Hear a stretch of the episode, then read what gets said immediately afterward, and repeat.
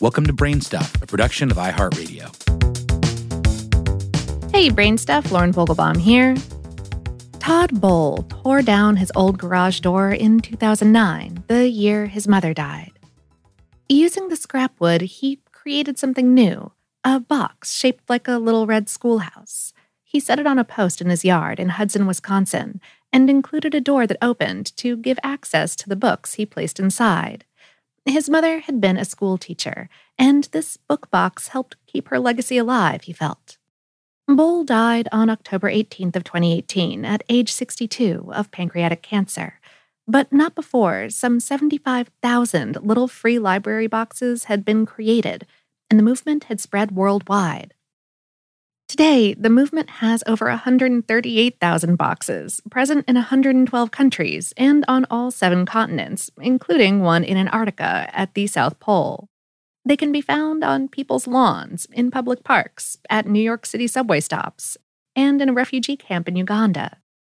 People place books in them and take books away in an easy exchange. There are no memberships, no fines, and no expectations, except for a community's dedication to reading and sharing books. Bol told the Washington Post in 2013 I put up my library and noticed my neighbors talking to it like it was a little puppy, and I realized there was some kind of magic about it.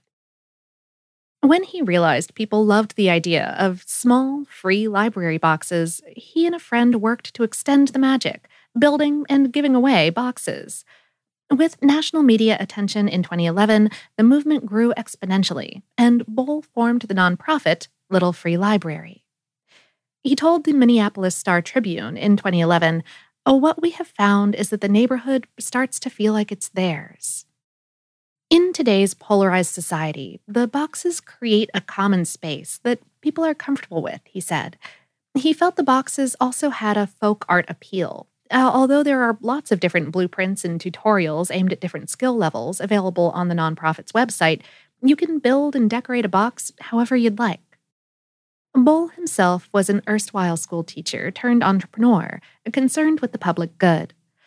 Among his ventures was a company that arranged funding for nurses to come from overseas to fill a nursing shortage in the United States. Today, little free library boxes are located in hospitals in Ireland, prisons in Wisconsin, police stations in Los Angeles, outside school in Sudan, and on the Yamal Peninsula in Siberia, where reindeer herders live. The organization also launched Action Book Club, which encourages people to read and discuss books on timely topics and take part in service projects together. And the Read in Color initiative, which encourages people to read and share books that amplify and celebrate diverse voices. And the Impact Library program, which places little libraries in areas with little to no access to books. And Unbound, a digital event series. If you're interested in building a little free library or participating in the network in your area, go to littlefreelibrary.org to get started. There's a world map where you can see whether there's already a little library in your neighborhood, plus lots of resources for getting involved. They're not a sponsor, we just think they're cool.